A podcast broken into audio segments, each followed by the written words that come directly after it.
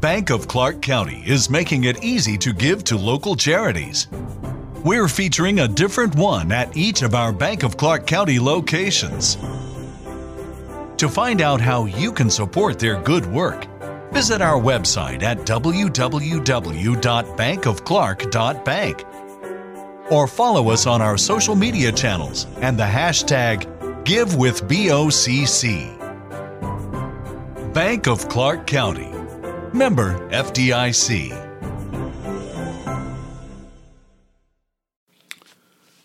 The Long Road to Peace in Ukraine. This is episode 79 of En route.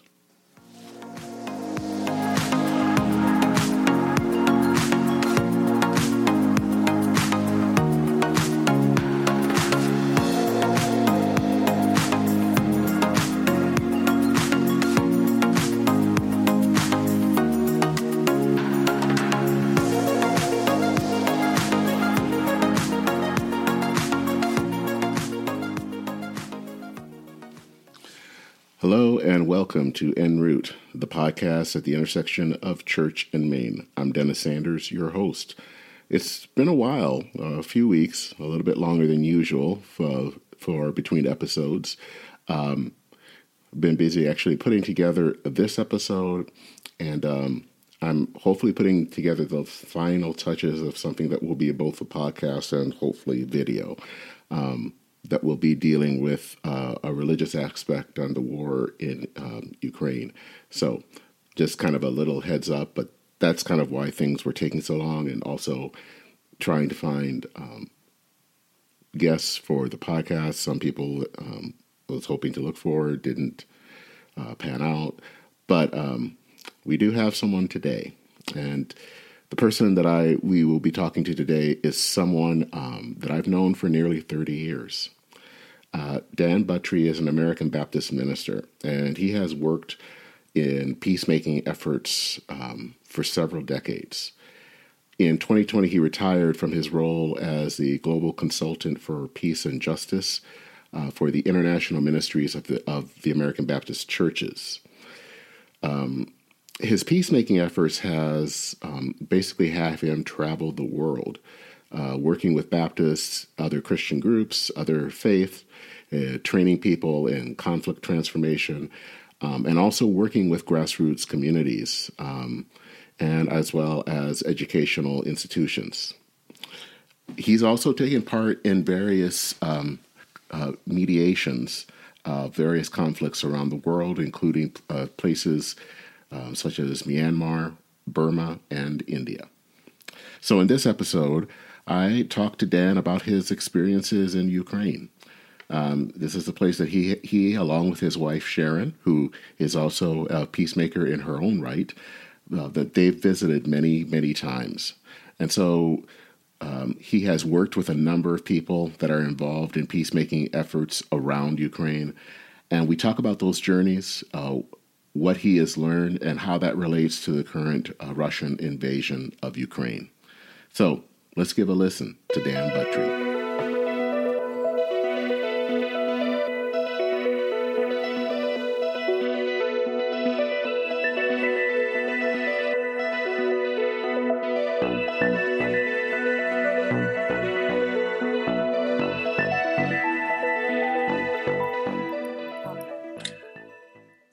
It has. It's good to um, hear from you. It's been a while since we've talked, and so I'm glad that we have this chance to kind of talk about this very important issue. So, um, yeah, my entry into Ukraine actually comes from a person named Fyodor Raychynets. Mm-hmm. Uh, Fyodor was uh, he was a student of uh, Miroslav Volf. I don't know if that name rings yes, any bells. Yeah. yeah, yeah. His book Exclusion and Embrace is one of the best theological books I've ever read ever. But uh, uh, Fyodor uh, had become a Ukrainian Baptist missionary to Bosnia.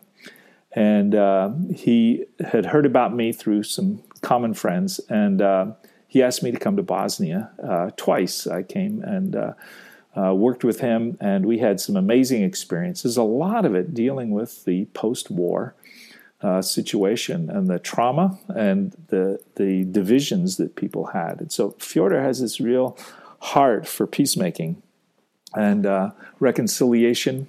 Uh, he's also got a very both ecumenical and interfaith perspective. He, you know, one of his best friends was the local uh, Muslim imam, and you mm-hmm. know we met him. So uh, Fyodor then went to Ukraine to the Ukrainian Evangelical Theological Seminary which is located just outside Kiev.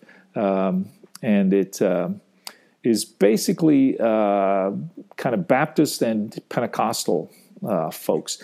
And okay. he he was the dean for what they I forget what they call it exactly, but it's kind of a distance learning program where students from, they, they they taught in Russian, so they had students from across the former Soviet Union um, and uh, including Russia, uh, and uh, they would come twice a year uh, to uh, the seminary for intensive two week times, and then they'd go back and you know have other stuff that would be going on in their home context. Um, and so Fyodor is overseeing all of that, and he invited me to come every other year I would teach a one week intensive class so on conflict transformation. Mm. Uh, and uh, I mean, it was morning, afternoon, and you know, just the whole very intense time. Um, and uh, so I think I did five of those. The the last one being in 2019, um, and then uh, one of the students early on was a woman named Veronika Voloshyna uh, Veronika uh, was was uh, both a student, but she also helped translate the, class that I was okay. teaching. You know, because she was such a good translator uh, between English, Russian, and Ukrainian, and um, so she. Um, we got to know each other a little bit more because working as translator, but then um, uh, she ended up coming. Uh, I went to Ukraine for a special 10 day training in conflict transformation uh, trainers. We call it TCTT. I call it the grad school of the University of the Streets because we teach uh, uh, everything from getting to you know win-win solutions, mediation, dealing with diversity. Mainstream margin is kind of the terminology we use. Um, experiential education, power dynamics, uh, nonviolent struggle, uh, trauma and uh, trauma transformation and reconciliation, and um, and the spirituality dealing with all those things kind of woven through it. It's ten days, very intense.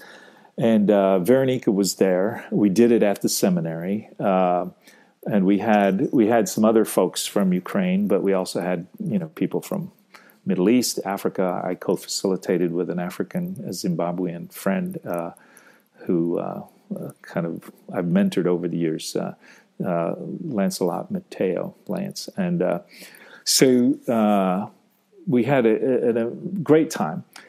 Out of that, Veronika, she became one of our superstars, and she she lives in the city of Dnipro, which is um, in eastern Ukraine. And in eastern Ukraine, there's kind of like a, I don't know how this is going to look right in terms of, but this is east east over here. Mm-hmm. Eastern Ukraine has this kind of crescent of provinces that have been involved in the war there, and and you know Russia supporting it, and and Russian volunteers fighting along with the Russian ethnic. Uh, folks in Ukraine.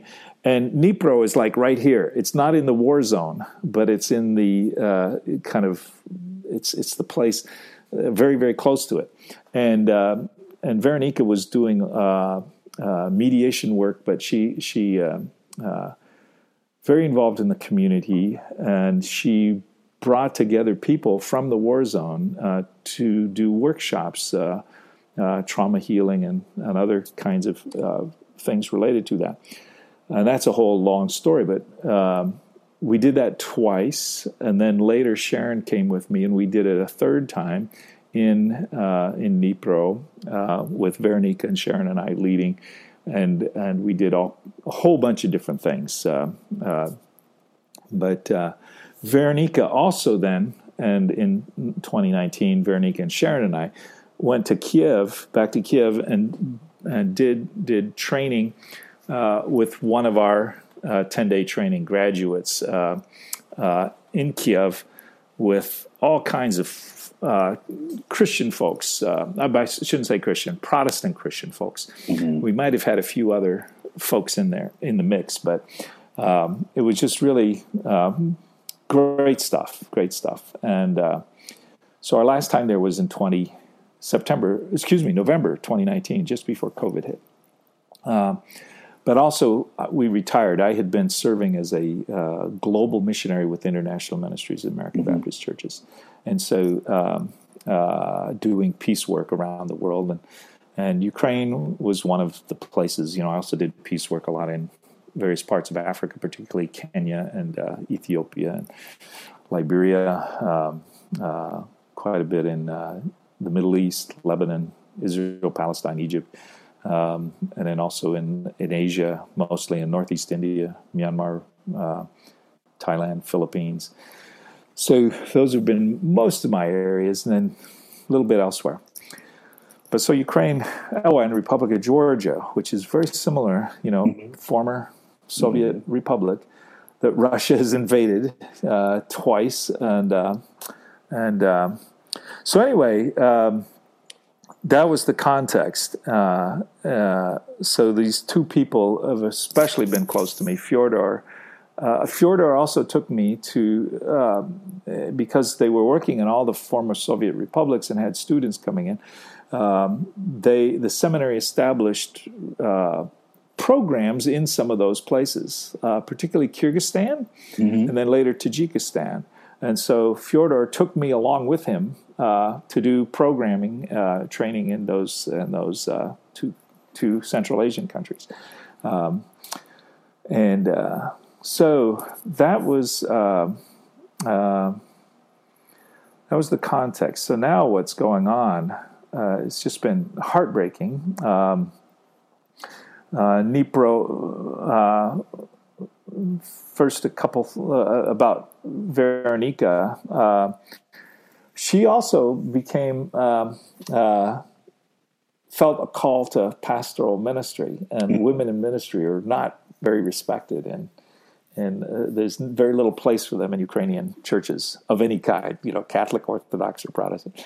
She's kind of Pentecostal background, and uh, and so she uh, she started this house church, and uh, during after one of the trainings, she wanted to have an ordination service. So I I came prepared to do the ordination for her, and she had two male mentors who also participated, which was really cool to have Ukrainian men participate in ordinating this woman. And we had a we had a man come from the war zone for the training that we were in, and he just loved it. And when he found out we were doing an ordination for Veronika, he asked if he could join. So it was cool that we had three Ukrainian male ministers who participated in ordaining her. I thought that's pretty radical. And uh, so, uh, very close ties to her. Well, she lives alone uh, in one of those high-rise buildings that you've seen that have been getting, you know, bombed, bombed and shelled yeah. and all that. And she decided that she wanted to. Uh, she left to move in with her parents, who are in a more, you know, kind of small town, rural kind of setting outside of Dnipro. But then just a few days ago, she decided that she wanted to leave. Uh, she has a son in the Netherlands, mm-hmm. and uh, she just felt like she it was a difficult decision.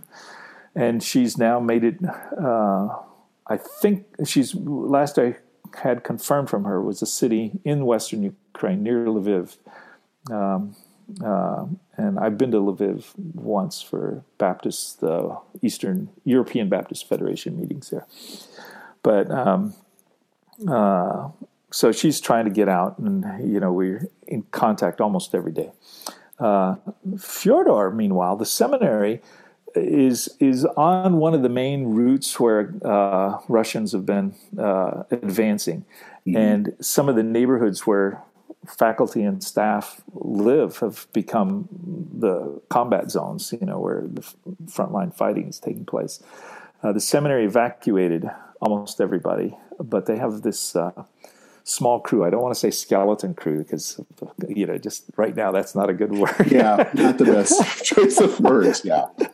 So the, the but it's it's includes the kitchen staff who all decided they wanted to stay and feed people. Mm-hmm. And so, mm-hmm. so they're feeding both some of the people in the Ukrainian resistance, but also, you know, old people, children. They, they, they even go out into the community and find where people are. And Fyodor, Fyodor lost his wife uh, uh, to COVID about a year ago, and uh, uh so he's he's got two adult children. Fyodor decided to stay and not evacuate, and uh, saw that every day the seminary is sending out these uh, kind of updates to the people that are in their newsletter network, and um, and people can send donations. But Fyodor, there's this beautiful post picture you might have seen of Fyodor uh, giving food to this elderly woman, you know, and uh, so here's this professor of theology out sharing the love of Jesus amid a war zone, and and I just uh, deeply moved by Fyodor, um, and uh, uh, but that's who I've come to know him as. You know, I'm not surprised by him doing that. Uh, uh, I mean, he is a super heady, you know, egghead theologian kind of mm-hmm. person, but he practices it. You know, he's got the walk to go with the talk. So, you know, I was looking um, just as we were getting ready to record it was just an old, um, I think it was an old journal that you had written for um, International uh, Ministries for the American mm-hmm. Baptists, and it was about a recent uh, back. Uh, this was in 2017 of a, oh yes, um, and it was interesting. You were talking, uh, um, but there was a woman there. Um, I hope I get the name right. Is Elena? Um, yes and that she had done a you had all done this kind of interesting skit yes. Yes. Um, that you kind of talked about silence and screaming yes and you talked about how the holy spirit moved in that experience yes. would you mind sharing that because I, think it's yeah oh so elena is from uh, donetsk mm-hmm. which was the center of the war in eastern ukraine you know and so, so it was two years at the time and it's still going on you know the fighting constantly and she'd lived for two years with artillery shells going off all the time, and and um, so one of the main stories we've uh, worked with in our training for trauma is uh, from 2 Samuel chapter 21, the story of Rizpah, mm-hmm. which is one of those stories that you know I had never uh, as a Bible major and as a seminary grad, never even noticed it. It was one of those awful stories. He's this is some gag, you know, this is an awful story. Uh, it's it's about David killing seven of the sons of Saul, and uh, Rizpah has this vigil, uh, just a couple verses about it, about her, you know, keeping away the animals and the birds and all this kind of stuff from the bodies of her children. And um, at first, we used it for a story about raising the voice from the margins, you know, because she was ultimate margin in so many ways, and uh, mm-hmm. uh, and uh, she took this nonviolent action.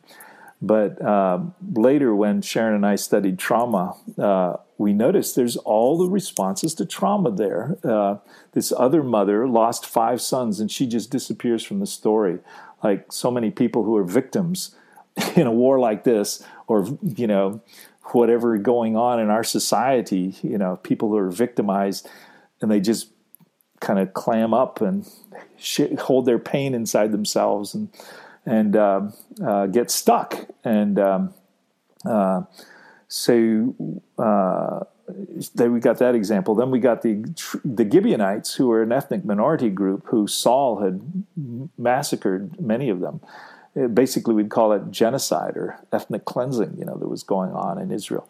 And uh, God becomes the only advocate for the Gibeonites, uh, mm. bringing famine upon Israel, to be saying, you know, hey, you did this terrible thing and nothing has been done to set it right. No justice has been done.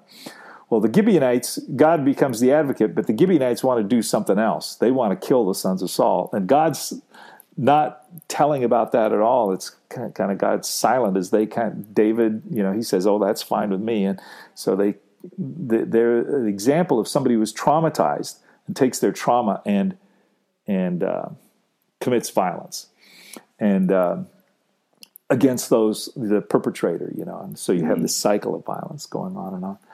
Um, and then there's Rizpah who acts in a transformative way, and and this vigil and and uh, and what's fascinating, the more you dig into the text, is is that David is transformed by Rizpah's action because he he goes and gets the bones of Saul and the other sons of Saul who had been killed at the battle of Mount Gilboa, brings them to Rizpah, to the woman whose children he had killed. He's those bones had never been properly buried, and to me that was an act of public repentance on the part of David, saying, you know, and he was trying to do some restitution. He couldn't bring back the dead, but he could honor the dead and restore honor to the family uh, that he had dishonored, and and they they together re, re, uh, you know bury the bones. And what's fascinating is that act uh, created reconciliation between the house of Saul and the house of David, the tribe of Judah and the tribe of Benjamin. And later, after David died, Solomon's king, after Solomon dies, there's civil war in Israel, and only one tribe stayed with the tribe of Judah, David's tribe, and that was mm-hmm. Benjamin, mm-hmm. Saul's tribe. So here's this multi generational reconciliation and healing that happens at the center of it is this horrible story in the middle of trauma of this marginalized, traumatized woman. So, in the workshops, what we do is we have people read the Bible text with some questions, you know, because you know just kind of pause, dig into it, you know, because we never dig into this text. It's so awful. Dig into it, get to the feelings. Then we interview somebody as the the Merab, who's the first mother, you know, and give voice to her feelings. And then we interview Mr. Ms. Gibeonite, uh, Gibeon, and uh, and then we enact the whole story. Uh, and I'm usually the the the narrator and David playing both those roles. And I need somebody to be uh. When Sharon's with me, she usually plays Rizpah. She's an amazing Rizpah, but I didn't have her there at this time. So I asked for a volunteer, uh, and we had a break. So she came with me. Ola, uh, Olena came up to me, and she volunteered to to do it. And I told her the whole thing, and she agreed. You know, she agreed to all of it. And so she's sitting with the group uh, as we start the story, and I talk about David, you know, the famine, God pr- praying, and God saying there's this genocide that you haven't dealt with. And so then I go to the person who I'd interviewed as the Gibeonite person, and and then we go get seven sons of Saul, who are, you know, we just grab people in the group, line them up on these seven chairs, and then we slaughter them, praise God, and go back. And then we kind of wait. And the, the, the woman playing Rizpah, Olena in this case, she she gets up from the group and she's like this tightly wound spring in her body language and just just she she she moves toward them with this incredible tenseness and then out of her erupts the most incredible scream I've ever heard. She just screamed and screamed and screamed and goes to the, the dead bodies of her children, you know. And and uh, and then we have the whole thing of her, uh, you know, keeping the animals away, and then David hearing about it, and you know, bringing the bones of Saul and being rescued, and or coming together to bury all the bones together, and then God healing the land after that reconciliation. But that scream from Olena, and uh, when we did the the kind of the debrief from the group, it was like that was the moment for everybody they they just talked about that was the most riveting moment was when she screamed and she came to me afterward and she said thank you that was the work i needed to do mm. she said for 2 years i've been just bottling up all the horror trying to survive from one day to the next to the next with this artillery going on you know explosions all around us and um, and she said i just needed to let that out and i feel so much so much better. Uh, thank you. I needed that.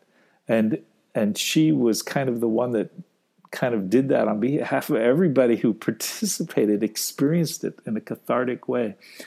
And I think that's one of the things that is going on right now is that you know how do we how, people living in trauma uh, you know i've seen some stories from ukraine uh, one this family of four that were trying to evacuate. They were in a car caravan, and some of the family were in other cars. But uh, this uh, father and his mother-in-law, grandmother of the two kids, one of them ten months old, and the Russians at the checkpoint just opened fire, killed them all, and you know, and it's like the the the horror and the the, the rage, you know, that that comes, and uh, at the Bruce Cockburn concert, you know, he did this song, If I Had a Rocket Launcher, out of his experiences in Central America. And I think mm-hmm.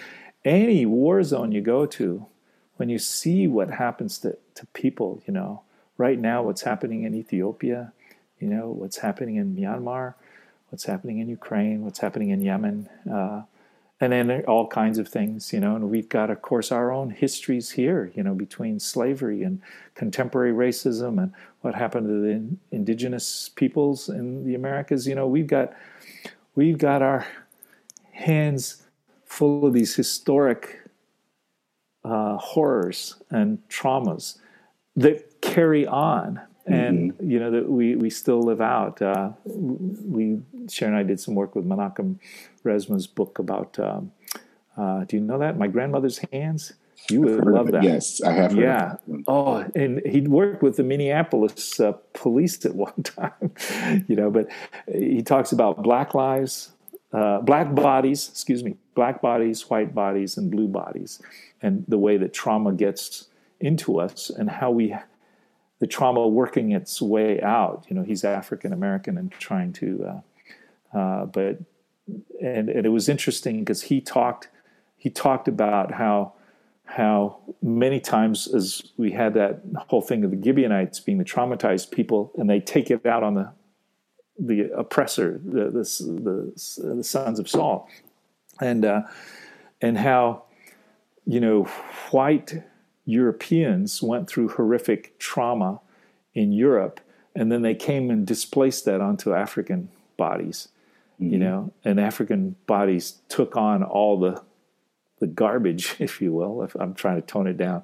you know, uh, all the trauma there, and and you know, and, and just that we often, and when we're traumatized, and if we don't deal with it in a healthy way, you know, we can internalize it against ourselves or we can you know then displace it against somebody else the kick the dog syndrome you know mm-hmm. i can't I, i'm powerless to do anything so i you know abuse in the family or kick the dog but so here i am a white guy uh, european english scottish descent proud that i got this family tree and and uh, and after reading menakem uh, i went back and uh, looked at my family tree and I found this guy in England who was in my family tree who was involved in a political thing and he was drawn and quartered, which means that they took, you know, tied ropes to his, his ankles and his wrists, put horses on each end that rode in opposite directions, just ripping his body apart.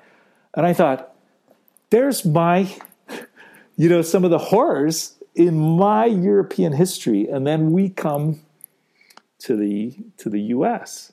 Uh, to the Americas, and what do we do? You know, how do we how do we act out uh, that displacing it on others? I think in Ukraine right now we're seeing Russians who had this superpower, the Soviet Union. Mm-hmm. Then it disintegrated, and they lost so much, and they you know their country broke up into Ukraine and Russia and Belarus and Georgia and the Baltic et cetera, et cetera, et cetera. Uh, and and uh, and so this kind of shame and humiliation, and I think that's what's driving Putin a lot is this uh, this you know trying to get it uh, uh, get back that pride, and of course they're doing it in such a horrific way, such a horrific mm-hmm. way, and they're they're not making the Ukrainians love them. no, I, I, think one of the things that though has been fascinating, and you've probably seen these stories too, and and, and pictures.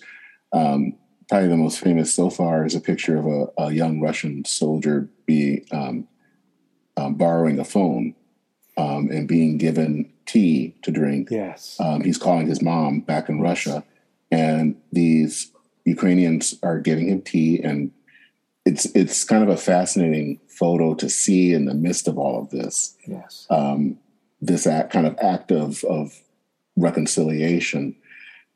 But do you see that kind of replicating itself? Does it have an have an effect?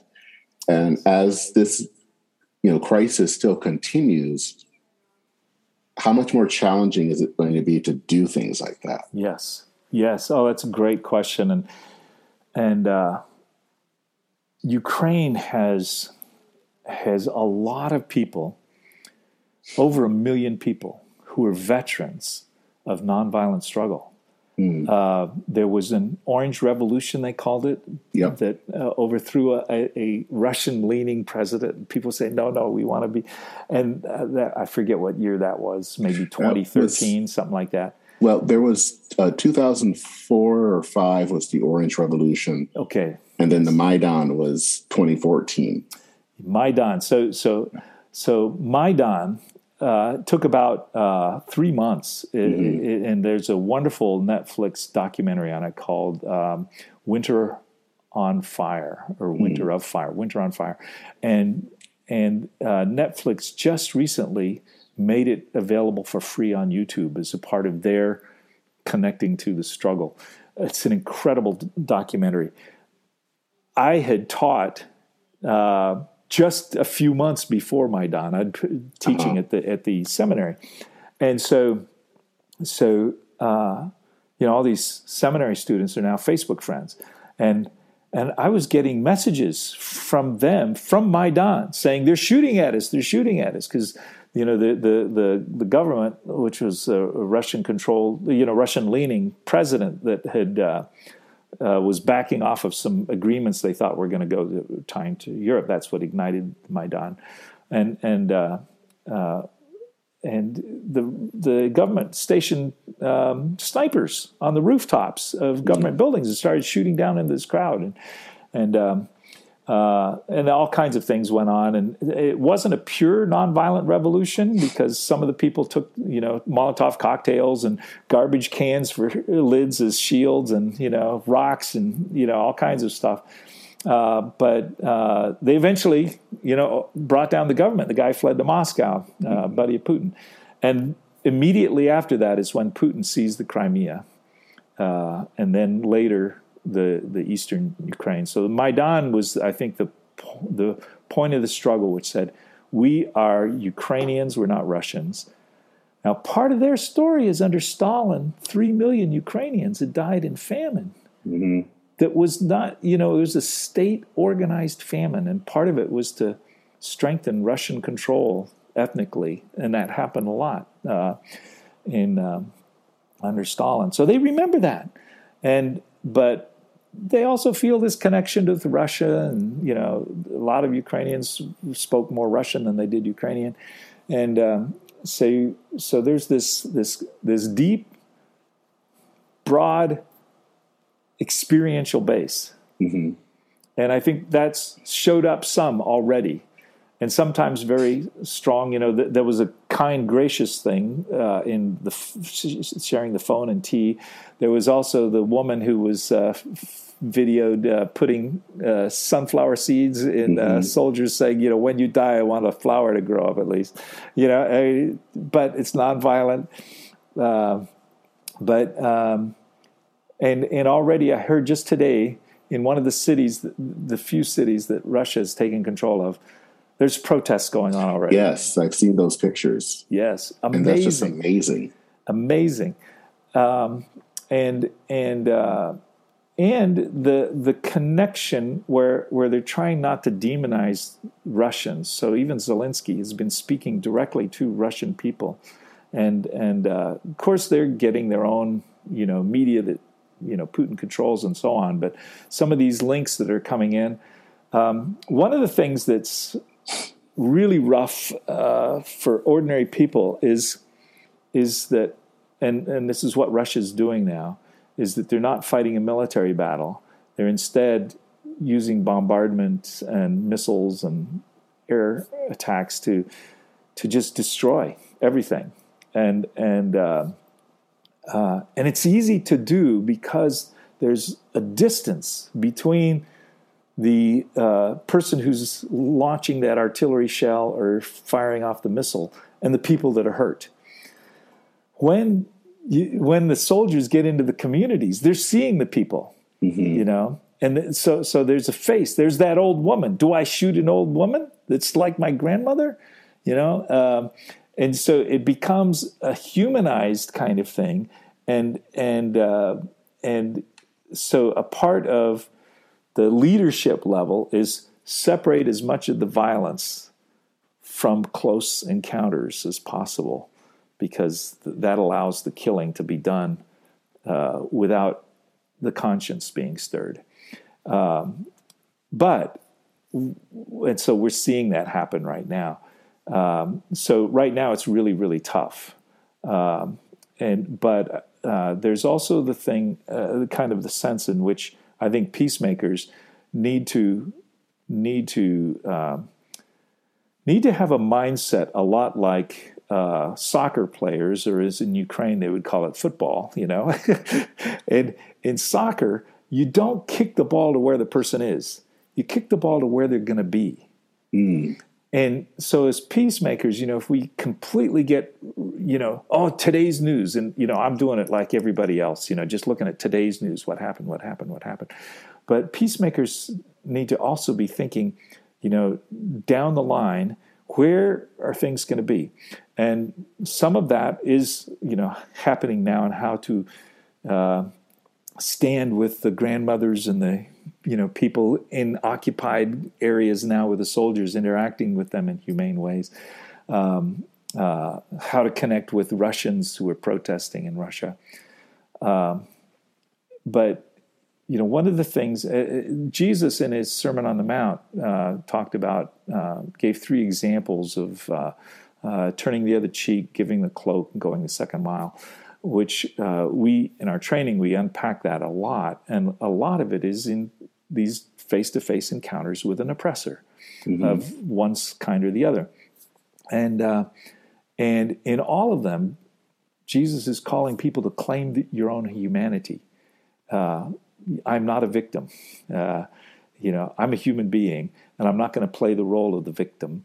And and uh, and so, how can we then do that, but in a way that doesn't take away the humanity of the other. So hearing that story about the and seeing it, the the the cup of tea shared with the the Russian soldier, uh, I heard a, a TED talk by a U.S. veteran from Iraq who was in this. He was kind of the commander for this uh, small group. You know, it's like platoon commander or something like that but they were supposed to sweep this area for guns, and they just went into this house and they just tore it to pieces looking for weapons.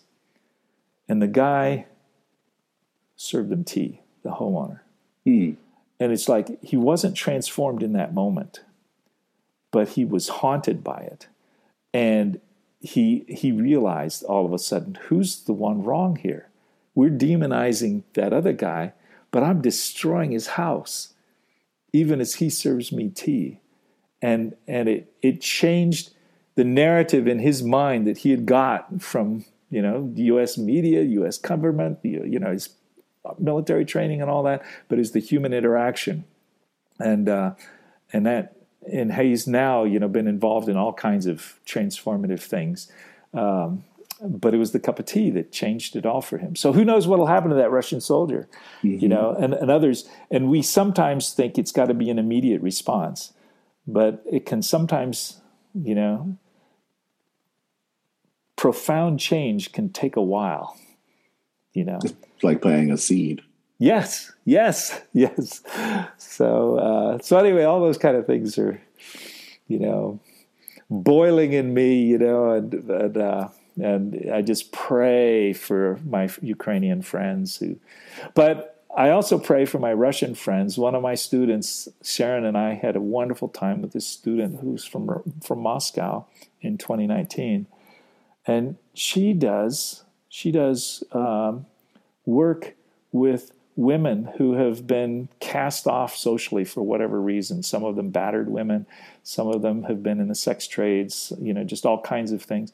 And she works, her ministry's been with these women doing amazing work. And, you know, I'm thinking, yeah, Russia, yeah, this sister's there, you know, mm-hmm. she's one of them.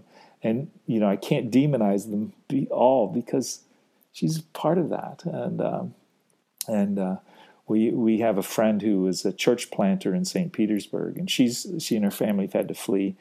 Uh, but she's just heartbroken because she knows so many Russians and loves them, and, and, but sees this you know horrific stuff going on. And so, I think you know it's really important for us not to demonize the other. And uh, one of the things Bruce Bruce Cockburn, uh, we just saw him last night in concert. You know, he did "If I Had a Rocket Launcher," but he also did this song called "Orders," where he talks about uh, you know all kinds of people, good people, bad people, you know, all these you know different things. And he says, and our orders are to love them all. you know, and, and it's like okay, that says it right there for us. You know, how do we do that in the middle of such a horrific, horrific war? Yeah.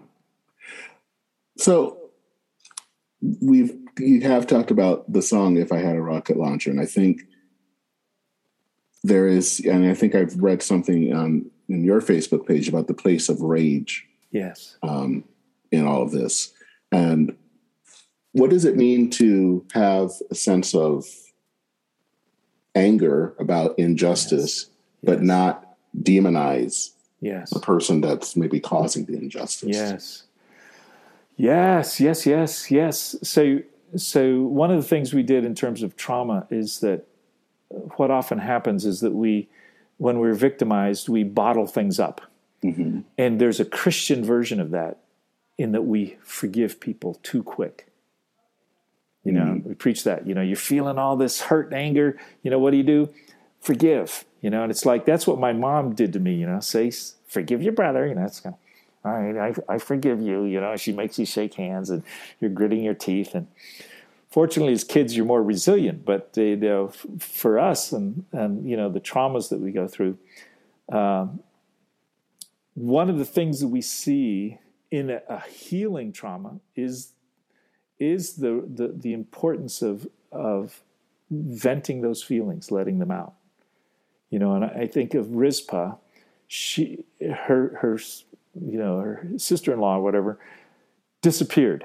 Rizpah went out into a public place where the slaughtered, t- and she stood there, and it's like she's saying, "Take a look at this. Don't look the other way. This is awful. What happened? This is horrible injustice." And I think that that's part of what we, you know, need to have that rage to say, "This is what happened," and but the Bible says, "Be angry, but don't sin." Mm-hmm. You know, and I I think that a lot of us think a lot of us Christians, I should say, a lot of us Christians think being angry is being sinful. No, you know, Jesus was angry, and he got angry when he saw what oppression was doing to people, and uh, and uh, so I think I, that you can't get to reconciliation, you can't get to healing, you can't get to transformation transformation without uh, acknowledging something horrible went on. And there's two ways that can happen. One is the expression of rage, but the other is lament. And I don't think we do much lament in our. There's plenty in the Bible. We got a whole book called Lamentations, mm-hmm. which so fits what's going on right now. The city of Jerusalem being destroyed by the superpower. But right in the middle of that is the famous line that we have a great song that came from it you know, the steadfast love of the Lord never ceases. His mercies never come to an end. They're new every morning. Great is thy faithfulness.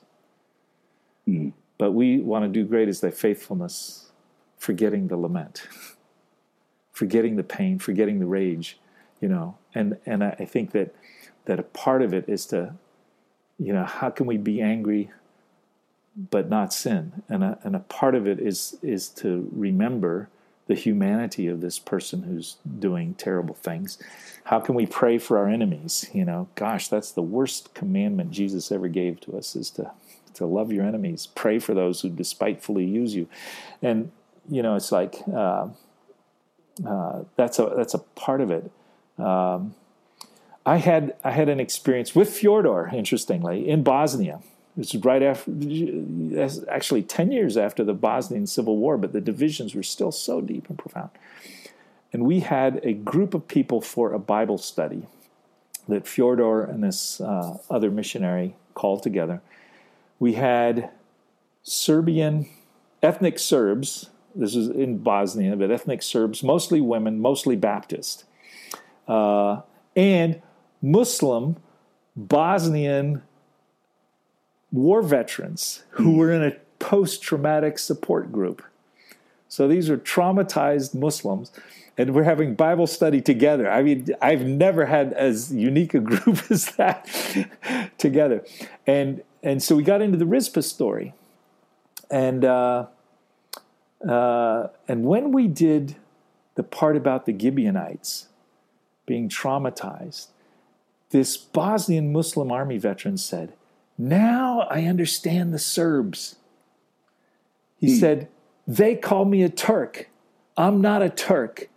But it was the Turks who had invaded and brought Islam to that area and you know butchered Serbs and that happened centuries ago but it was in the forefront of their cultural consciousness and awareness so much so that that was what they called Muslims Turks you know and he he says he says now I understand them. So this Bosnian Muslim army veteran who was traumatized by what the Serbs were doing he says now I understand the Serbs.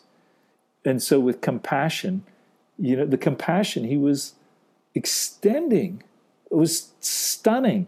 And then this Bos- this uh, uh, Bosnian Serb woman whose family had been devastated. She'd lost relatives in the war, and so she knew great loss too. She turns to the Serb, the, the, the Bosnian Muslim army veteran, and she says, May I pray for you? And then she turned to me and said, I'm not asking your permission. This is between him and me. and and he said yes. And she did this beautiful prayer for the guy that had been the enemy, mm-hmm. but who had also said, you know, expressed this compassion of understanding to the one who had traumatized him. And it was like we had this moment of phenomenal, phenomenal peace. But this was 10 years after the war. And, you know, and so sometimes, uh, you know, Fyodor and the, the other missionaries from Finland, they, they, they, said they had never, ever, ever seen anything like that. And, and uh, you know, but it was just like these two people just stepping out. Uh, you know, Bosnia is uh, very volatile right now. It's still, you know, a very, very tough place. And sometimes it feels like we're just doing these little teeny tiny bits of maybe signposts of God's reign. I don't know. But uh, do you think that sometimes we don't always understand kind of the the deep wounds that people carry? And I, you know, I could just say that that's something that happens in you know Ukraine or yeah, yeah. Serbia, but it also happens here in the states. Absolutely. And so, how can we as as Christians take those wounds seriously? Things that have happened maybe a generation ago, yeah. but to understand they still have an effect now. Yeah, yeah, uh, yeah. I think that that uh, some of the things that can be very very helpful. One is is finding ways to express our feelings uh, mm. and doing that in a context of worship. So Psalms of Lament can be a part of it, you know, and, and kind of opening up those kinds of things. Uh, you know, the, the African American community has been so traumatized from, you know, from slavery, Jim Crow, structural racism, all yada, yada, yada. Um, and Menakem uh, talks about the, Menakem talks about the way that gets in our bodies. And, and he, the, in our in many African American churches, there's a lot of body expression in worship, mm-hmm. and I think that that's something that is actually a has been a a uh, what a seizing hold of healing, you know, in in some some really special ways, and and uh, and I think that's uh, you know that's that's that's a part of the answer. There there may be other pieces that we can do to you know to watch those things where we're trying to stifle it with some religious oughts. You know, you should forgive. You know. Uh, versus uh, allowing the expression, but doing it in the presence of the Spirit of God, you know, um, mm-hmm. And and so that that's a that's a that's a piece. I think um, uh, so sometimes even refining the stories that we tell in the Bible, uh, um, naming things. Uh, uh, uh, you know, I, I once, when I was a pastor, named childhood sexual abuse, and talk about stuff that then emerged. It's like people felt permission to say something that they'd never ever they'd kept you know buried for so long. And so so I think uh, you know there's a lot of closets we need to come out of you know uh, but to come out of those closets in a context where there's grace mm-hmm. you know and, and and to to to do that. Then there's hard work you know how do we put it together? And one of the things that I think is very important that we sometimes talk about it, uh, is memorializing.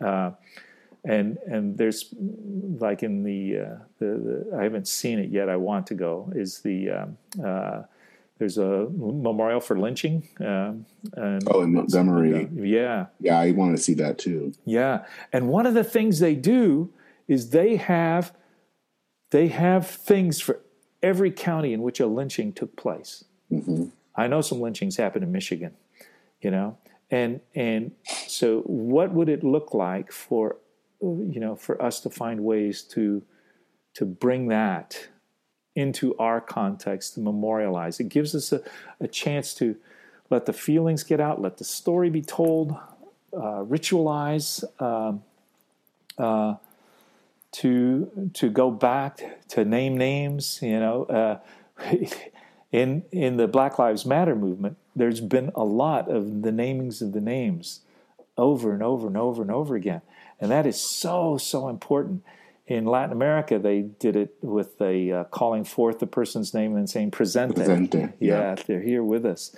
And uh, uh, you know, when I was in Bosnia, uh, Fyodor lived in the city of Tuzla, which is the only city where the Serbs, Croats, and Muslims didn't break apart. Hmm. They kind of came together, and the memorials are together you go to other parts of Bosnia, you know, they got the graveyard for the Croatians here and the Serbs over here and the Muslims over there. They're all together in Tuzla. And they have names all together, you know, of everybody that was killed, whether they were Muslim, Croat, or Serb. And, you know, and I think that was very, very powerful, the, the importance of names. So I, I think that's a very healing thing that is already being done uh, in, in uh, in the Black Lives Matter movement and some of the artistic expressions that are coming out, you know, where, where again names are so so important. So I think these are, are really uh, ways for that to happen. And then how can we how can we then start moving together and and uh, and uh, talking together? I think writing history that that's one of the things that is kind of toward the end. How can we write the history in a way that we uh, can all say, yes, that's what happened. We have that in the Rizpah story. We've got a document in the Holy Scriptures where everybody, even Rizpah, you know, who's the hero, she comes out of the household that committed genocide, you know? So, you know, so, so it's like, it's complex. And, uh, you know, in our country, we don't even know how to call that war in 1861 to 1865. In the North, we call it the Civil War. In the South, they call it the war between the states. And that's because of all the, the ideology to protect those in the South, the whites in the South, from recognizing, from owning, not owning slaves, but owning what they did. You know, and and uh, and so so instead we've got these. In fact, right now it's happening. You know, textbooks. You know, the, the battle of what's said. You know, and you know, critical race theory and all that kind of nonsense that is uh, uh, I think, a mask for for racist agendas, and and so, but but t- learning how to tell the story so that everybody can say yes, that's true, and and and um, and that that's a part of the healing of everybody, whites and blacks, and Native Americans, and folks from Asia, you know, all all of us can experience that healing together when there's truth. Um, one little piece that we we got from Psalm 85, 10 um, is uh, uh, in Spanish out of the out of uh, Gustavo Parajón's piecework. Uh, they they use that verse all the time to open their mediation sessions between the insurgents and the government, and uh, it says in Spanish, uh, "Truth and mercy will come together; justice and peace will embrace." And I think that some of us, you know, no justice, no peace, you know, and it's kind of like, well, that's true. That's true. Some of us are more justice. Some of us are more peace. Some of us are more truth. Some of us are more mercy. You know, let's forgive one another. You know, uh, can't we all just get along? Uh, no, no, we got to have the truth. You know, and and and it's like all of those are necessary for reconciliation. Mm-hmm. And when you look at the larger context of Psalm 85, it's like all that comes together for God's work. And so you know those voices for truth those voices for mercy those voices for justice those voices for peace they they, they all have to be there and and uh, and that's a long journey. So what's happening right now in ukraine that's going to come to an end at some point. Uh, it may come to an end in the next month. Putin thought it'd come to an end already. Uh, it could drag on for years. Uh, but the journey of peacemaking is is going to be a generational one Mm-hmm. It's going to be a generational one. But we also have our issues here, you know, because it's like, uh, in terms of slavery and racism, we're talking, we're talking centuries, you know, 500 years, and and we still aren't there yet, and uh, we still got a long way to go. Mm-hmm. Uh, I think there's a lot of pieces and been a lot of progress. I feel very excited about some of the things that have happened, and and uh, when I see the younger generation coming up, they give me a lot of hope. They give me a lot of hope, uh, and uh, I'm I'm glad to be the old guy passing the torch. But uh, but seeing some of the some of the depth and wisdom that's been hard earned uh, gives me some hope. Well, wrapping this up, I have um, just kind of a question of how are you praying for the church in Ukraine, but also the church in Russia right now, because yeah. both of those, I, I, have to admit that I have to believe that Christians also in Russia are yeah. disturbed about this, and yeah. you know, you see the pictures of people being willing to protest at the risk of being jailed. Yes. Um, what do you, how do you pray for those churches? Yeah, yeah. Um, I think I, I, think I pray for them to to be. Uh, first, I pray for people to be safe. Mm-hmm. Uh, I pray for people to be able to discern how to be Jesus in their context, um, because there's there's a lot going on.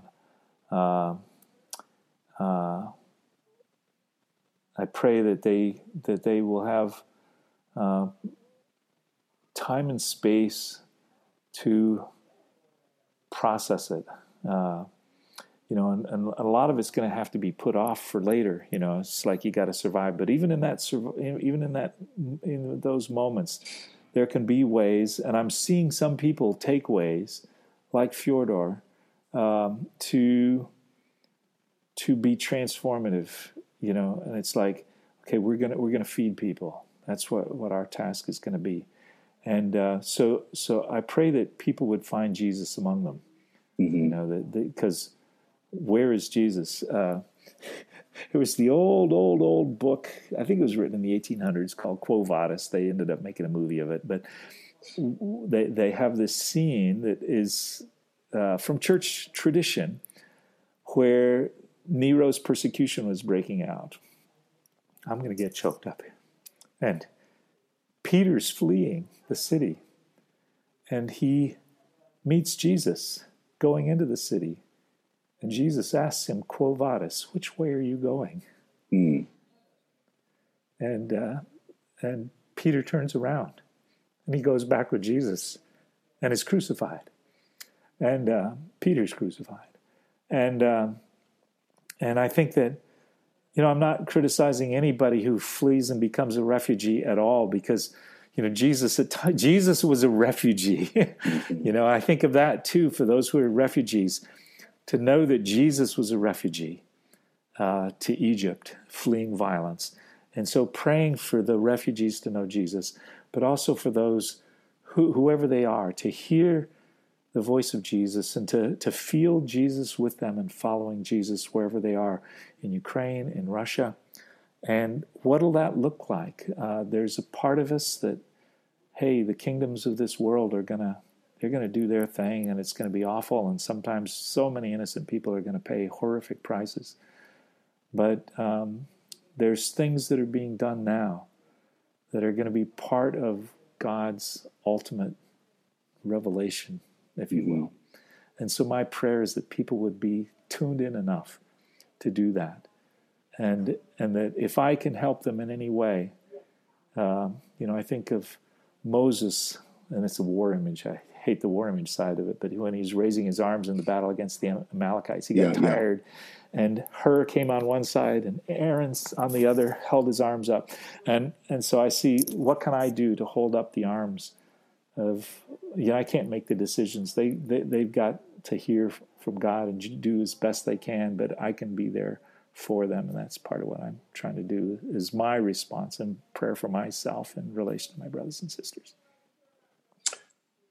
Well, Dan, thank you so much for coming on to the podcast. And thank you for really this, and I think a message of hope um, that is really needed right now. Um, not just in Ukraine, not just in Russia, but even yeah. here in the United States. So thank you. And thank you, Dennis, for the invitation, but also for all that you're doing, which is, is, a, is a part of that uh, revolution of hope, if you will. God bless you. All right.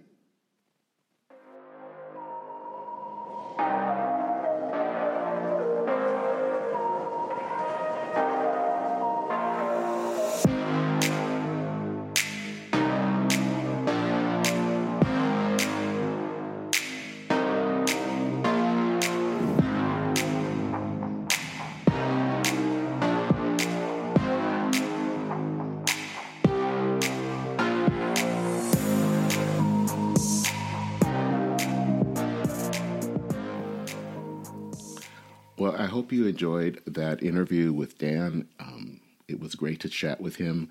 Um, I learned a lot, and I hope that you did too.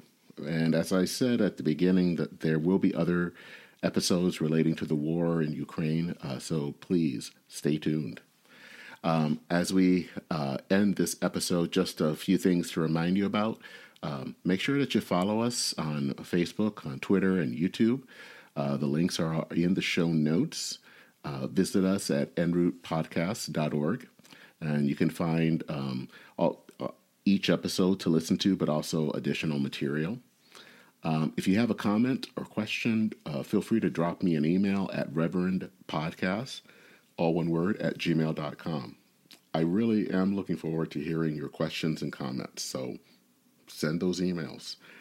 Um, and then finally, as I've kind of said before, consider leaving a rating or a review, five star rating or review on your favorite podcast app, um, especially uh, iTunes slash Apple Podcasts. Those um, reviews make it a lot easier for other people to find this podcast. This is a podcast that others should know about, and um, I do hope that you can leave a review and also share this podcast with a friend. So that is it for uh, this episode of En Route, uh, the podcast that is at the intersection of church and Main. I am Dennis Sanders, your host. Take care, Godspeed, and see you soon.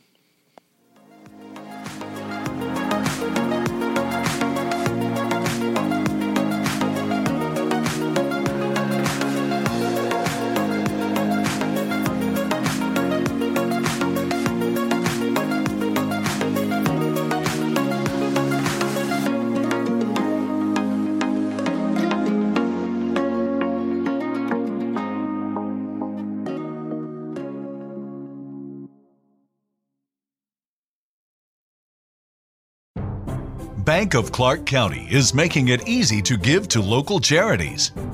We're featuring a different one at each of our Bank of Clark County locations. To find out how you can support their good work, visit our website at www.bankofclark.bank or follow us on our social media channels and the hashtag GiveWithBOCC. Bank of Clark County. Member FDIC.